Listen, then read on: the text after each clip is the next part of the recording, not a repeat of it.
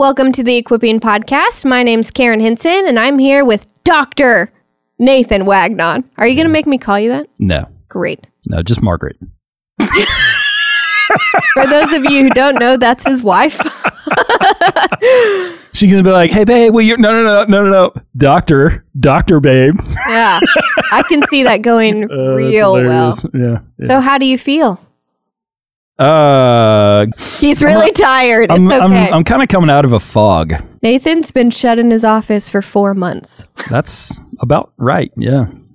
But yeah, uh, it's great. I've turned my dissertation in, and now I've just got to defend it. And um, so, for for those of y'all who are tracking with us on a weekly basis, I apologize because this last month I've just kind of had to put my head down to finish my paper. So that's where we've been. But we're back.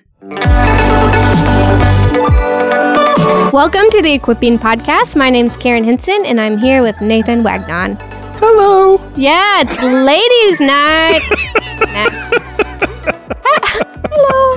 Hello. Nathan's trying to fit in this week as we yeah. are talking a lot about women. Yeah, there, there's a uh, when when we recorded this, there was a lot of women in the room, so I, I was uh, I was getting in touch with my feminine side. Is that offensive? Do we know? I don't we know. offended anyone? Are you offended? No. I think we're good then. you guys enjoy this conversation. Today we are here with Dr. Sandra Glahn, who is a professor of pastoral ministries at Dallas Theological Seminary. She is an author of over 20 books, one of which is called Vindicating the Vixens, that she had a lot of help writing and she got to edit. Uh, she is a blogger, a wife, um, a mother, and an expert in many, many things. So welcome. Wow, I'd like to know this person. I would like to be this person. I suspect she's probably over 50, just a hunch. well, we are so glad that you're joining us today. Very glad to be here. Yeah. So today we're going to be talking a little bit about the easy topic of gender in the church. Uh, so we're excited to jump in. And so, Dr. Glahn, just give us some insight on where you've been, how you've been involved in this topic, the research that you've done. Why is this an interest to you? Well, my husband and I um, had 10 years of infertility and pregnancy loss. And during that time, I started out with a super conservative view of what Christian womanhood looked like. And when that, when I really hit a brick wall, wanting to be a mom, wanting to do what I thought was the Christian ideal for women, it was more than a crisis of parenting. It was a spiritual crisis because I really didn't know where do I fit? What does that mean? Who am I? What is Paul talking about when he says a woman will be saved through childbearing? If I have the gift of teaching, and I think I might, um, and my only role is to teach children, then am I silenced? All of those questions started a search. I was a freelance writer and I started dabbling in uh, just taking some writing classes at Dallas Seminary. I had no uh, intention of getting a degree there. Uh, just getting out of the house, getting out of my pajamas. You know, when you're when you're a writer, sometimes you're by yourself a lot.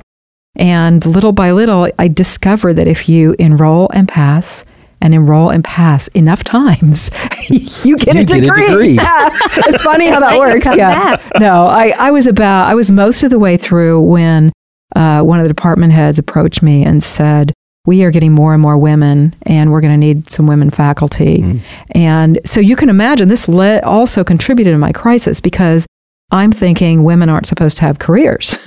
And, you know, here are, are people wanting me to have a ministry, and I still have this super narrow view of what womanhood looks like. So I ended up spending all, when I, as I got into the languages, and anytime I had a research paper, I started researching what does the Bible really say about sex and gender? I had to go all the way back to Genesis and, and try to sort through where did I get my ideas? How much of this is Christian subculture? How much of this is white middle class culture in terms of role division? You know, would this fly overseas? And I did some mm-hmm. travel with my husband overseas, and I'm thinking, if something is biblical, it has to be true everywhere. It can't Yeah, just be true for white middle class America. So, for example, you you don't say to a woman in a hut, "Your job is to stay in the hut all day," and he's supposed to go out and do everything outside the hut. Yeah. She's like, I, "I need to be in the field. I need to be working, like working. Yeah, stuff's gotta get done. Working Yeah. the ground Yeah. is not like his role, Yeah, right? yeah, yeah. She gets childbirth, but she's also out, you know, busting it in the Mm-hmm, field. And so, and then to discover that through church history, a lot of for most of the years, the curse was considered doubly difficult on women. Instead of he gets the work curse and she gets the baby curse, he gets the ground curse and she gets the ground and the childbearing. Mm-hmm. But that that isn't how a white middle class American would view it because after the Industrial Revolution, we sort of divided labor for good reason. Uh, you know, if, if you have to be apart from the home to get money to feed the family, somebody's got to be with the kids, and it's better for a family member to be with the kids. I mean, you can see the logic in it. But then for us to say, but that was the biblical model, well, the biblical model is really mom and dad with the kids, Mm-hmm. right? An agrarian model, they're with mom part of the day and dad part of the day, and kids have a better sense of humor when they grow up with dads, you know, all Yeah. that stuff. So all this was part of my journey of trying to sort through who am I? What am I here for? Where did I get this idea that motherhood is the highest calling? It's a high calling, but it's not everyone's calling. It's not even the ideal calling. And you look at Jesus and John the Baptist and Mary and Martha, as far as we know, none of them are married. And yet, you know, so it looks like the fruit of the Spirit is the ideal rather than a certain kind of manhood and womanhood. So certainly God made us male and female. It's a beautiful thing. We should celebrate those differences. But somewhere along the lines, we started creating boxes. And so I ended up, you know, doing my PhD work in looking at what is the first century background, what was considered masculine and feminine in Paul's day, what has been the ideal sort of through church history, and again, sorting through what's cultural and what's biblical, what's lasting and what is temporary. So, like if you, I went to Versailles, there's a chapel there, and and all the sculptures of these people that are, you know, attending church at least, and they're the men are dressed in lace with high heels and and tights basically and, and long hair. Wait and that's considered masculine uh, right? Which is not the american ideal right? But again that's very culturally Yeah. influenced. So of course, you know, the minute I say masculinity and femininity is culturally influenced, people worry, "Oh my goodness, you've totally compromised." And you know, I'm not I'm not saying anything goes, but I am saying while we've guarded, we've warned the church, the conservative church against radical feminism. We have tended not to warn her about radical conservatism and Phariseeism. Yeah, good. And so that's where we need to come back and look Mm. at both doors being closed and revisiting what's really biblical and what have I inherited from 1950s American middle class culture. So you've done a lot of work in that that whole issue of what was it like to be a man and Yes. a woman in the ancient Absolutely. world. And so un, just high level, just start to unpack that for us because we've talked before on this podcast with some friends about the critical nature of approaching the text with uh, cultural sensitivity. Oh, yeah. It's a it's a cross reading the scriptures is a cross cultural exercise. And so to overlay our 21st century Western lens over an ancient Near Eastern text, and then just assuming that this is to us, um, Right. it's kind of like a bull in a china shop just breaking everything. kinda there's is, no there's no cultural sensitivity there. And so when we're approaching it, how do we view gender in the ancient world and what would that have looked like? Yeah, great question. So let me start with a couple of verses and then back up and give the big picture. So, for example, Paul says, uh, you know, be a man, and and people read that as versus being womanly. When when Paul talks about being a man, he's contrasting it with being a child. Okay, so we've tended today to read that man good, woman bad, instead of maturity good, immaturity bad. Right. Think about 1 Corinthians 13, the love chapter, right? When I was a man versus when I was a child. Child, yeah. Right.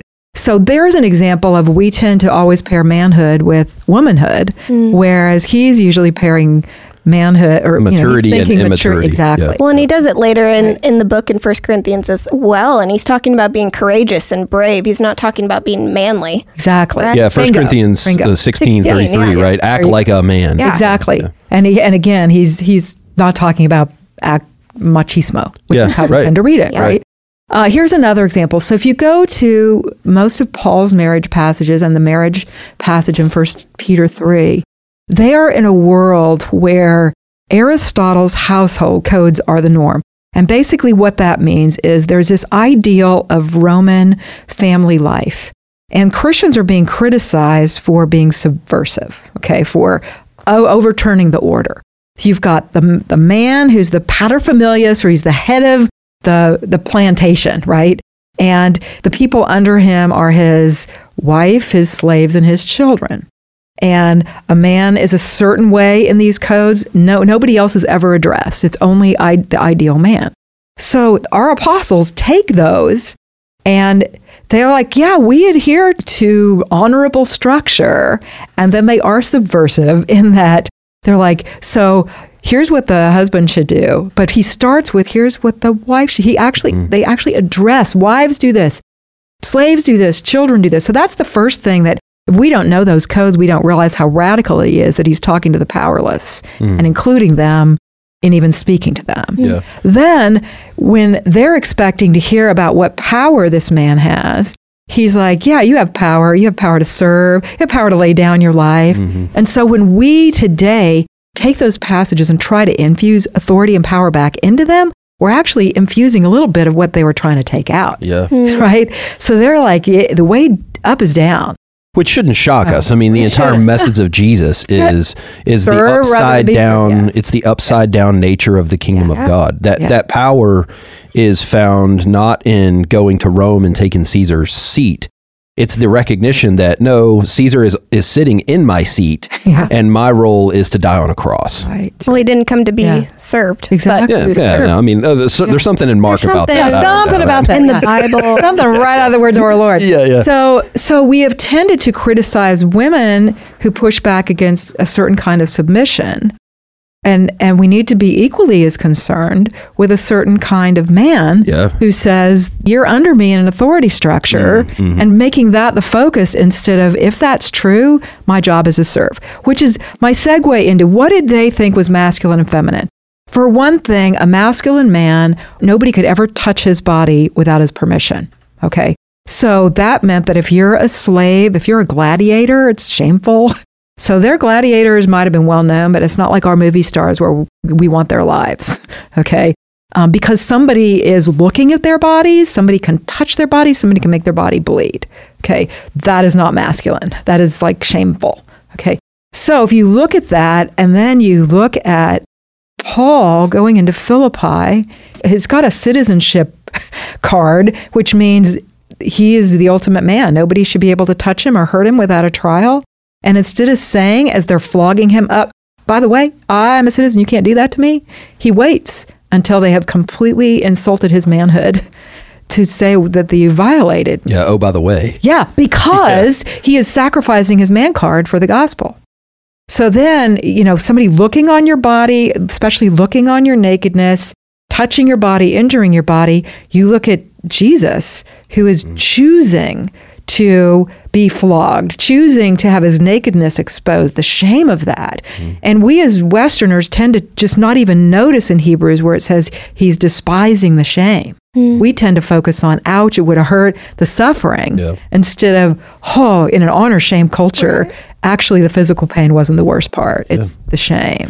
I was reading a book the other day on shame, and the author of the book was talking about the exposure of nakedness in crucifixion. I mean, you're not only are you naked, but you're also restrained can't and nailed yourself, to a tree. like instinct, you're yeah. just totally exposed.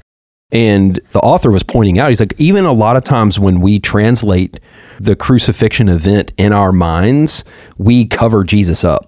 You know, and, Hollywood and I'm did, right? and I- yeah, and I'm not saying I'm not advocating for like plays where people are hanging on the cross Right. naked. You know, like But that's what would have been the reality. but that yeah. was the reality, and it's so interesting to me how even now, and rightly so, we're uncomfortable with that. It's like I don't even I- no, I can't think about that, Right. and yet that was what was on full display that By day. choice. So Well, yeah, we- by his choice, which is fascinating. Yeah. Yeah.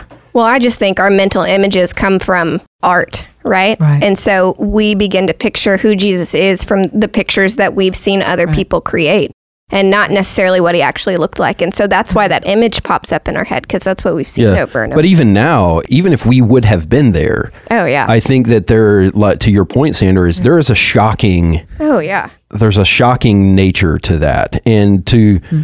to think that hey jesus is is willfully doing the doing unmasculine this thing. he's yeah he's doing the un he's he's giving his man card is. you know and, and does he's calling us? us to sacrifice our gender card at hmm. times, Yeah, right? yeah. Doesn't mean that we flaunt them, but what it means is gender is less important than the fruit of the spirit. yeah Okay. So If that means I don't normally mow the lawn and my husband's in the hospital and he's worried about it, I'm going to put on my shorts and my tennis shoes and I'm going to go out there and do it.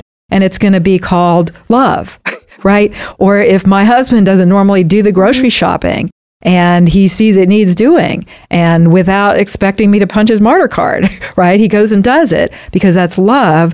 So we have tended in Christendom to make her more uh, restricted boxes and making the ideal, trying to figure out what some sort of nebulous ideal is and then match it instead of saying, well, he, God has told us the ideal. It's love, joy, peace, patience, goodness, kindness, right? Embodied as a male or embodied as a, fe- as a female.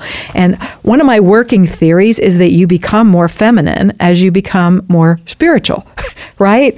So you become more the woman God made you to be or the, the man God made you to be as you embody the fruit of the Spirit. And instead of fixing our eyes on what is manhood and womanhood, we fix our eyes on Jesus and what is love, joy, peace, patience, mm. goodness, and as a byproduct yeah. of that, I am a more glorious woman or a more glorious man. Yeah, it's almost like the writer of Hebrews said something about it. might be. I know. Fix your eyes on I Jesus. Know, exactly. Help us right. understand why we do that. Like, why yeah. do we idealize gender over the fruits of the Spirit? Why do we oh. try to be good women instead yeah. of godly? I think there are a zillion reasons, and, and some of them can be very individual. For one, I think for many, it it can stem out of a truly good desire to be who you think God wants you to be. And uh, I, I know for me, I was taught very Southern, traditional, Southern Belle kind of mm-hmm. Christianity uh, in my early days as a Christian. And, and so I really thought that was being biblical and I wanted to be biblical. I didn't care if I was countercultural, if I was biblical. And I didn't realize how I wasn't countercultural. I was actually very steeped in a certain kind of culture. That's part of it. I think also um, gender goes to our earliest memory.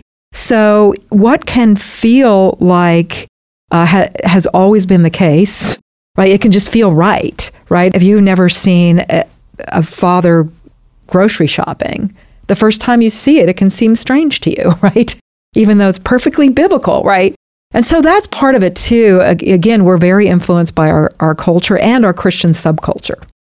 But also, I think that one of the ways we have read scripture, we need to take a look back. And here's what I mean. Sometimes we read women are told to submit and men are told to love. And we say that means women were made in some special way to submit and men are made in some special way to wait be respected um, so we even change their verbs right yeah, like yeah. he gets love but it's not like phileo love it's agape which is a lay down your life kind expose yourself to you know, abuse kind. Yeah. And think about that. Paul is telling the husband, get yourself beat up to the point of death. Like again, that is the ultimate unmasculine behavior. So he's taken the household codes, but he's flipping them on their ear. Yeah. And and think about how much difficulty we have with the word servant. We even say servant leader because we can't stand to be like we can't just say I'm a slave of Jesus, right? Yeah. But Paul would never have said Paul a servant leader of Christ. Mm-hmm. Like he yeah. and even if you think of church offices, he's gone out of his way to pick words devoid of power. Old guy, servant, mm-hmm. without a woman man, I mean without a man woman, widow like these are these are not power words. It's part of why we have so much trouble figuring out what does he want the church to be organized? Because mm. we're looking for an org chart and we need to flip it upside down. Like anybody who's been in leadership for long enough knows, well, you're really serving. Yeah. Like it means you got to be willing to erase the boards and rearrange the chairs and not be bragging that you haven't had to do a hospital visit in six months. Like mm. that shouldn't be something you brag about, right? Yeah, yeah. yeah. But that is not fun. It's not fun. It means you might be cleaning up vomit and washing dirty poop off of, of feet. Yeah. Well, I don't uh, think when Jesus called us to the kingdom kind of life that he was thinking the prerequisite for this is it has to be fun.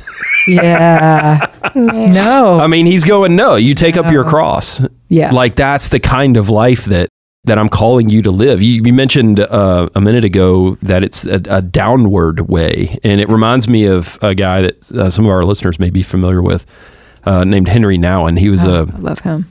Catholic academic for a while and then spent his last years at a home for disabled children, right? Or, ju- or d- just no, disabled adults, yeah. just, d- just adults. Yeah. yeah. Anyway, in an interview with a guy one time, Henry was saying, "Hey, I was I was building up all these accolades and my CV was growing Good, and I was internationally known and I was climbing my way up this academic ladder. And as I was climbing up the ladder, I passed Jesus on his way down. Ouch. Ouch.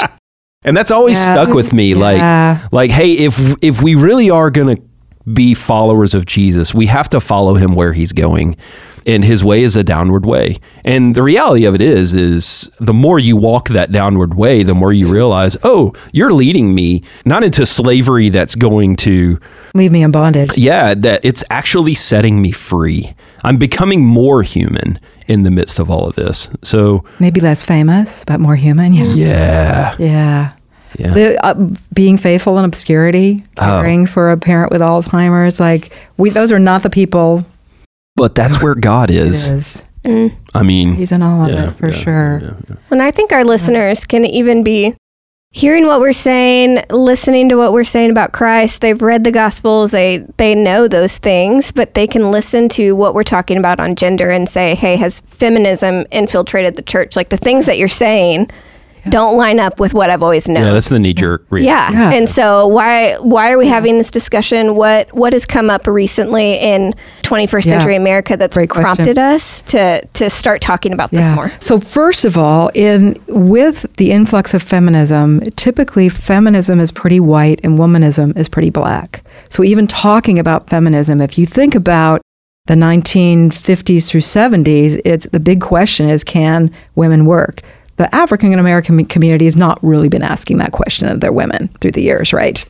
And also, race, class, and gender are very intertwined, and we often don't realize it. And here's an example picture a plantation owner, 1700s, and Mammy is taking care of his children, and he's saying the ideal is for the woman to be at home, but he's not even seeing her. She's a woman, mm-hmm. right? Mm-hmm. And so we've had these blindnesses of, of race, class, and gender. And so that's part of it. With the 1950s, uh, beginning the influx of women into the academy, one of the something drastically changed in history departments, and that was women tended to be asking much fewer questions uh, about political history and troop movements and wars. They started asking social history questions like, what was the average life expectancy? And what was it like to be masculine and feminine in Paul's day? And what did they eat? And, and uh, how do they give birth? You know, standing, sitting, in water. Like, what kind of implements did they use at home? What's the average home like? All of those are wonderful questions for Bible background. So we've had this explosion of historical research done on social history. And so we have a lot more information about backgrounds that we didn't have. Couple that with the internet, which means when I went to spend years studying what was happening in first century Ephesus, I didn't have to move to Ephesus. I visited a few times. But whereas in the past it used to be, I would write a letter to a scholar, go get it translated into Greek, wait for it to be sent to Turkey, uh, you know, wait for him to, or yeah, usually him to reply. And it was six weeks before I had an answer. Today I have a question, I go to Google Translate, I email it, and I have a translated answer that afternoon. Yeah. The other thing that's happened is all a bunch of whole libraries went online. So we discovered like the Journal of Anatolian Studies, right? That maybe a DTS person wouldn't have had much access to before. So all these scholars who were doing independent research in and outside of religion who didn't know about each other suddenly discovered each other on the internet. So it was like a mushroom cloud. It's like a of- renaissance. Oh my goodness, yes. Yeah. And so part of it is I typically don't even look at backgrounds books that are more than 10 years old hmm. Yeah. because there's been such an explosion not only in the focus on social history and backgrounds but also in just being able to have these conversations. So, one of the things that happened in Ephesus was somebody praise God for them, entered every inscription that they had. So I could sit in my living room and mm-hmm. type in Artemis and all the forms of her name and find out what were the inscriptions at the time of Paul talking about Artemis and what did they say. So for example, when he when he opens First Timothy, writing to Timothy, whom he's left in, in Ephesus, he begins with Christ Savior, which you know usually Paul's starting with grace and peace to you, right? Mm-hmm. Why is that so different? Well, in all these inscriptions, I'm finding Artemis Savior. Yeah. And then I'm finding all these words in First Timothy that I'm Yeah. finding in the manuscripts and in the mm-hmm. Tra- in the inscriptions. We just didn't have that. So that's part of why we're having this conversation again. Another reason we're having it is because evangelicals do not know our history on women. Hmm. And we have a very strong, centuries old tradition of women in public leadership. And really, it was the mainliners that were more conservative on women than the evangelicals for a very long time. And so some of us are just rediscovering our history. With um, with Katie and Martin Luther, you had the first married couple where both are theologically trained, right? Because it used to be before the Reformation, if you're a woman and you want to be educated, you are in a nunnery and you are translating manuscripts, writing plays, writing poems, whatever, or you're a mother in an agrarian society. It's not both and until all the modern conveniences have made it so that I can be a mom Mm-hmm. and be home with my kid and be in my living room studying what's going on in Yeah, Ephesus. accessing Yeah. libraries Yeah, around the yeah, world. yeah. Yeah, yeah, yeah. yeah. That's really fascinating. What are some examples of like? Give us a couple of those. I, I know you gave us the Artemis one, which Mm-hmm. for our listeners, if you don't know who Artemis is, Artemis was like the uh, was she a Roman goddess? She or a, she was Greek, she was Roman and Greek, but she had a different name in the She had Greek. different. Uh, yeah, that's right. So she's Artemis or Diana. Diana, But in in the New Testament, she's referred to as Artemis. Yep. And so in the the last time you see Paul in Ephesus in the book of Acts, Oh, people are going crazy. They're I was just reading that the other day. So- they're nuts. so- Artemis, Artemis of the Ephesians. Artemis Ar- yeah. is like the number two god in the pantheon. Yeah. And she has this temple in Ephesus that you could see from 10 miles away as you're sailing up. Mm-hmm. And picture the Parthenon times four or five. It's Mm. just ginormous. And it's sparkling on the edge of the water. And people would come from all over the empire, not only to worship her, but she has temple guards. So it's the local bank. It's like nobody has a Mm. bank in other parts of the world. So if you're a multimillionaire, you want guards guarding your money. So even like, you know, Cleopatra is showing up there and Mark Antony is showing up there. And so Ephesus is the is a very strategic place that Paul chooses to stay for a couple of years because you have these two ports there from where you can sail to Alexandria, Egypt and Thessalonica and Rome. Like it's New York City harbor, mm-hmm. okay? So Paul camps himself there wisely because he knows it's just this intersection. But he is getting ready to leave Ephesus after a couple of years and he's headed to Macedonia when the silver workers rise up. And this is all in the book of Acts. This is not like the, what I know from historical background in the, in the academy. This is right out of Acts. Acts 19. Acts 19. Yeah. Yeah. So they they're like, "Hey, this guy is supplanting our trade. Like we're losing money or we're going to lose money." Yeah, yeah. And Artemis is not a fertility goddess, which we thought decades ago. She was the opposite. She was she was in Ephesus she's a goddess of midwifery, but she's also asceticism or like that's where you get phrases like don't marry, don't touch, don't taste. And that's why maybe over in Corinth Paul's saying, "Hey, think about staying single." But in Ephesus, he's like, "We have so many single people because you had this virgin goddess. I want the mm-hmm. younger women to marry, and I want the older women to like if they're over 60, you can put them on the rolls, but we have too many single women in Yeah. for the church to bear." Let's pause and just make Yeah. note that he was writing to different people. So the Corinthians, he's That's telling them right. something very culturally specific to Right. them.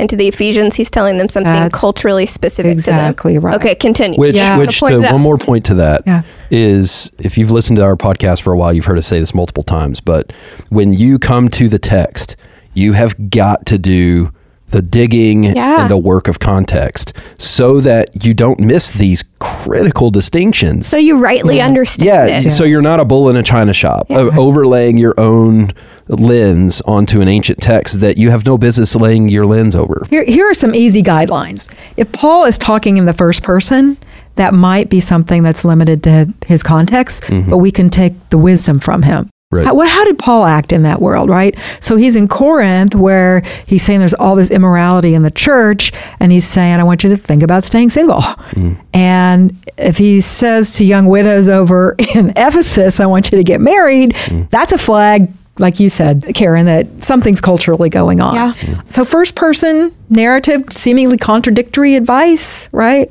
So in 1 Corinthians, if if in chapter 11 he's saying I want the women prophets to act a certain way, then in chapter 14 if he's saying I want women to be silent, he's not he's too smart to contradict himself, right? There's something contextual Yeah, going it on. wasn't an accident. Right. It wasn't an accident. So that doesn't take a theology degree, right? That that's how you would read any book, right? You would read Emerson that way. Um, But a lot of times we when we come to the text, we just assume that our first surface reading of it is the right one. Well, because we have the Spirit, right? That's how and he's. Yeah, speaking to yeah, us, yeah. right? What Yeah. he's saying to me is yeah, and what and what I'm saying is no, especially when you're coming to a text and it doesn't necessarily make sense to you at the beginning, it's probably because the way you're thinking about it is wrong, and you need to dig deeper. So Yeah. that And that That's what I'm happens to all of us. Yeah, It totally like does. we, Yeah, yeah, yeah. like no matter how much training you have, you still have to do the work. yeah. it happens in my marriage all the time. Yeah, it- that's right. Margaret That's right. says It's something, and I'm like, communication. "What?" yeah. I think that I'm probably misunderstanding Asking what questions you're is always That's better. Yeah. And this is why we need all eyes on the text. We need men and women good. together. We need African Americans and white Americans and Asians and like we need people from all over the world. We need Christians dead and living. Mm. We need to know how people in the past understood certain passages. We even need to know some of the history on church fathers. For example, Augustine rocked on the Trinity, but he had he was a very sexually broken man. Mm-hmm. So let's maybe not make him our go-to person on gender Yeah, yeah, yeah. make him our go-to person on the Trinity, right? I mean, we do we think that way about Yep. every other sort of person. Yep. Uh, Thomas Aquinas as well. Like if you have these guys who are living in monasteries who have almost no women in their lives, Mm-hmm. maybe you know we listen to their voices, but we don't make them the definitive voice Yep. Right. on this. Um, so we need each other, and we need men and women partnering together. One of the men in one of the classes that I, the, the gender class that I teach, I broke students into small groups to discuss something, and afterward, this kind brother, he said, "I'm just thrilled. I have never been in a discussion where I heard a woman talk about what the Bible said, and I'm amazed at." You know, my, My sister's perspective. or like when I sometimes I'll pick up a translation that has the story of the woman with the issue of blood, mm-hmm. and I know she, like she's menstrual bleeding, and the all male translators are talking about a hemorrhage. I'm Like i- if you'd had a woman or a doctor on your team, Yeah, yeah, you would know she didn't hemorrhage for t- twelve years, Yeah, right? yeah. J- She would not bleed out. yeah, exactly. and it's not because there was any malice Yeah, at all. It's just we don't know our own blind spots. It's- We need each other. Yep. We need to be working in community. Sometimes uh, we'll go to Africa and like I had, I did a Bible study on the book of Ruth and some of my friends took it to teach in Africa and they came home and said, we learned more than we taught. You know, not just acting humble like we really did. Yeah, of course. Because the Ruth's culture is so much closer to theirs Yeah. than mine. They're they're saying, "Oh yeah, they exchanged a shoe because we don't have paper in our culture. So you find something everybody recognizes and you know, that pot over there represents this agreement and that shoe mm-hmm. means this. Yeah. And, you know, that piece of rock stacked over there, that's what that means. So now that we have the background information that we do, so we understand a little bit more about who these women were, where the church is at today versus where it was even 100 years ago, help us understand some of the biggest mistakes we are still making when we approach these texts on gender. What are some of the stereotypes that we tend to cling to and teach as truth? Help us see some of those things. So the first place is losing the distinction or being super fuzzy on the difference between sex and gender. And often we're uncomfortable with the S word, so we use sex and we talk about different genders when we mean male and female. Mm. Mm-hmm. And so the synonym for sex in that context is male and female, and the synonym for gender is going to be masculine and feminine. Okay. So here's what happens. You hear someone in the the academy talking about how gender is socially constructed. And what they mean is masculinity and femininity are very influenced by your culture.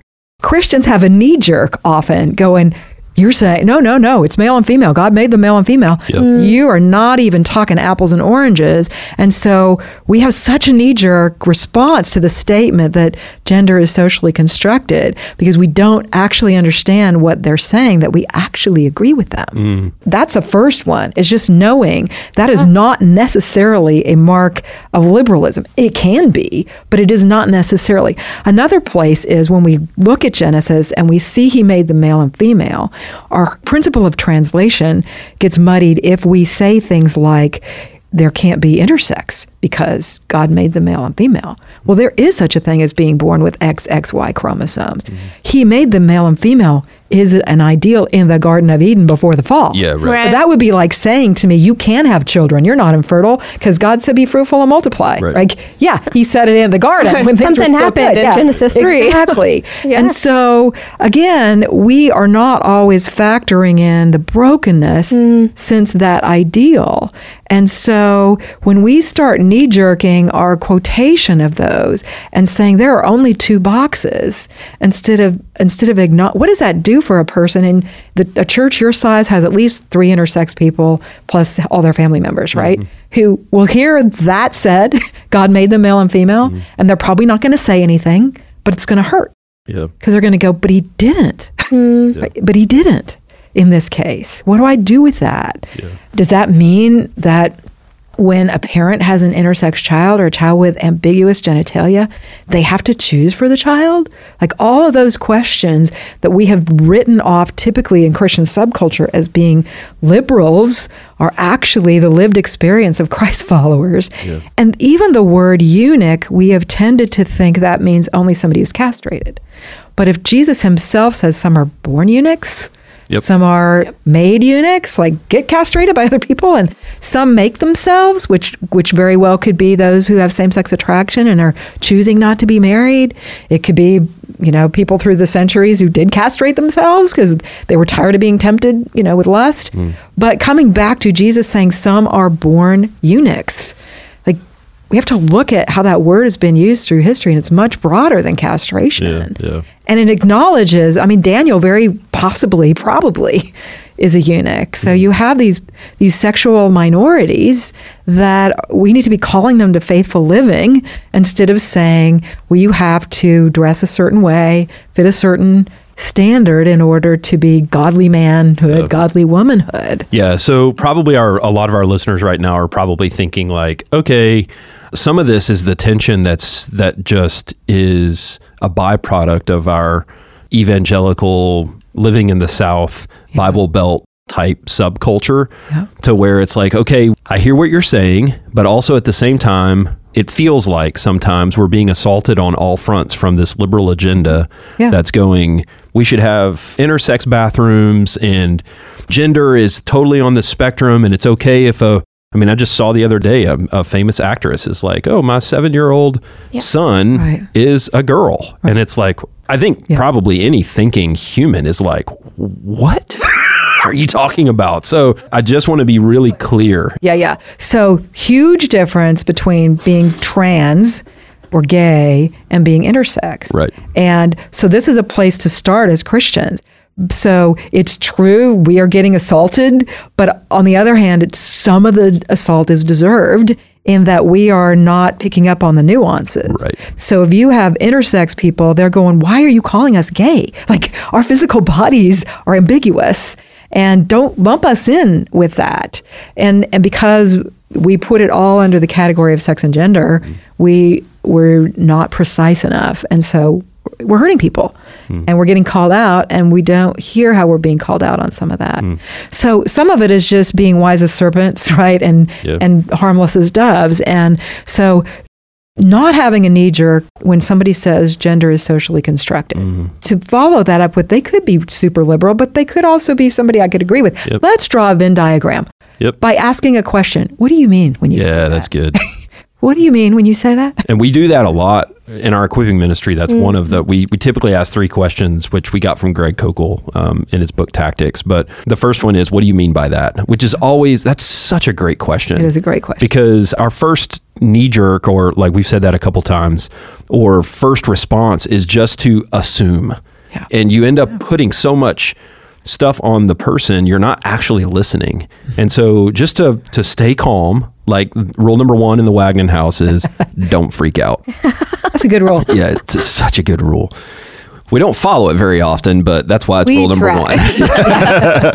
But but don't freak out. And two like hey what do you mean by that? And then the second question is how did you come to that conclusion? Like what what's informing that? And then the third question is um, have you ever considered this but that first question is so critical in actually seeking to understand what people are saying which is so needed Absolutely. Same thing happens with the word feminism. Mhm. So when I started my PhD studies, I'm in a U.S. women's history class. and they're talking about feminism. And in my brain, I'm saying, I am not a feminist. Fortunately, I didn't say that out loud because as I continued to listen, I realized everybody in that class was defining a feminist as somebody who is for equal pay, equal, Yeah. like, you know, you shouldn't be discriminated against men or women. And they didn't mean feminism as women's right, they meant men and women. Yeah. So I was really glad. And I realized that they used the modifier radical to talk about the kind of people I was talking about. Mm, right. And then some of them called themselves radicals, but not all of them did. And if I had said, I'm not a feminist, I'm a Christian, they would have heard me saying, Mm. I'm a Christian who's against equal pay and think all women should stay home and, Yeah.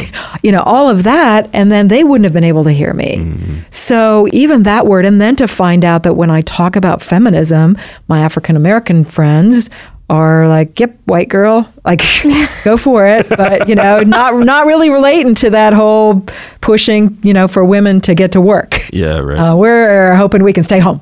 Yeah, Yeah. yeah. All that to preface your question: What are some of the boxes? I give my students an assignment. I go to the board and I say, "What are all the qualities you connect with womanhood?" And I get nurturing, submission, kindness. What are the qualities you associate with manhood? Initiative, uh, responsibility, valor, yeah. Courage. courage. Yeah. Yeah. And and then I'm like, eh, okay, so what of these qualities belong to God? All of them. Mhm. Okay. So can you think of a woman in the Bible who has courage? Esther, right? And and pretty soon it's like, okay, if, if kindness is for women, that's a fruit of the spirit, right? So again, some of our boxes are not big enough in that they connect certain character qualities with being female or male, when in reality, the box should be bigger in terms of character. But back to my earlier point, but a woman who's kind looks different from a man who's kind. It looks different because she's in a woman's body and he's in a man's body. So Christ likeness embodied in a female body is femininity, and Christ likeness in a man's body is masculinity. So good. That's so helpful because the more that you think about all of these characteristics that we're assigning to men and women, they all originate in God Himself. They all do. And so that changes everything. It's like that can't be uniquely woman or uniquely man. It is Right. uniquely God. And Right. we together image him. Therefore, Right. the, this is the spectrum of characteristics. Right. Yeah. I'm really grateful that God is nurturing. yeah. Aren't Amen you? to Yeah. that. totally am. Yeah. Right? And Paul's saying, I was like a mother nurturing a newborn child, like I Yeah. was nursing you. Yeah. He That's uses one get. very feminine, quote unquote, Yeah, language exactly. to talk about shepherding his people. I remember this was critical in my own spiritual formation. Um, I went through a really dark season in 2005, early 06, and I didn't sleep a lot. It was just a hard uh, season. And I remember my mom was consistently calling me and checking in and, you know, hey, how are you? What can we do for you? You know, those kinds of things. And I was really in a lot of, now that I'm looking back on it, I have a much fuller understanding of what was going on. But in my own mind, I was like, I was wrestling with really the character of God. What is God like? Does he love me all the time? Is his love conditioned on my performance or on my behavior? Right. And it that one of the things that clicked in that season was I just thought like, huh, if my mom is showing the kind of care and concern that she is for me right now, maybe that's what God Maybe is like what God's like. and Yeah. and that i mean there are a lot of things firing in my brain but that was a an essential connection that i made that i was like i think god might be like that i mean i would have told you that intellectually Right. but now it was sinking in and i was like actually emotionally experiencing it, connecting it, to it you know Yeah. and that's and so i'm like i'm so glad that the holy spirit is called the nurturer you know this this one who comes and and walks alongside of yeah. Ah, just the thing that I would want our listeners to walk away with is to remember, like, first godliness. Just like to continue to seek Spirit, Christ Spirit. and to try and be like Him, and uh, really the Spirit transforming us to be like Him. That that is what we've been Yeah. called to. So if your father had done the same thing, it would have been masculine. Mm-hmm. Yeah, right. Because it's a male embodied being kind is different from a female embodied being kind. It's just different in a mysterious way. We don't have to exegete in what way. We don't even, when we work together as men and women, don't have to make a list of who brings what to the table Because the minute you do, I think there's a proverb that says, you know, things that are mysteries, a way of a man with a maiden. Yeah, like- yeah, yeah. it's yeah. a mystery. Yeah. We just know that it's good. Mm. There was an interesting piece of research that came out after the Bernie Madoff uh, financial scandal. Somebody raised the question so these are all male boards. Would this much corruption have happened in the financial world if it had been all female boards? So they launched this research of all female boards and the ethics of their decisions. And lo and behold, they're just as corrupt as all male boards. But what was an interesting finding was that male boards that had men and women together made much more ethical decisions. Hmm. Again, we don't have to know why. Yeah. We just know that's Genesis, right? We're just yeah. you need there's each just other. something that we bring to the table that we can't always describe, but we know that it contributes to human flourishing when you have men and women partnering together. And Paul is full of men and women he's thanking for partnering in, in Romans 16. Mm-hmm. Yes, but say, Right? yeah. He he isn't actually sending this letter to Rome saying to the elders and the deacons, he's saying Rufus's mom is like a mom to me. Tell her hi. And, you know, my, my girl Junia and Andronicus, like they were in jail. Like you know. Uh, And oh, by the way, Phoebe is carrying this too. yeah, Phoebe the diakonos, Yeah, right? right, right. So that's another another challenge is, you know, our a lot of times our Bible translation, since Phoebe can't be a deacon, she's a servant, but every other time the word deacon shows up, you know, with a man, it's deacon. So, and as English speakers, we think there are different words used. It's the same Um, word. And yeah, it's the same word. But and, and again, I don't think anybody had evil intentions. Mm-hmm. It's just we don't even realize what kind of biases we're bringing Yep, to yeah, the we're- text. There's presuppositions even as you're translating. Yeah. Yeah. which is why we need men and women and Asians and you know we Yeah. need every lots On translation the committees. Yeah, Yeah. exactly. Yeah. Yeah. Great. Well, Dr. Glahn, thank you so much for joining us on the topic of gender. We are going to pick this discussion back up next week, so tune in to hear more about biblical femininity and masculinity. Thanks for listening to the Equipping Podcast. You should go on iTunes and subscribe and leave us a comment and rate us with five stars. I mean, you know. Nice comments only, please. Yeah, tell your friends, help us get the word out. And as always, you can also email us with questions or ideas at equippingpodcast at watermark.org.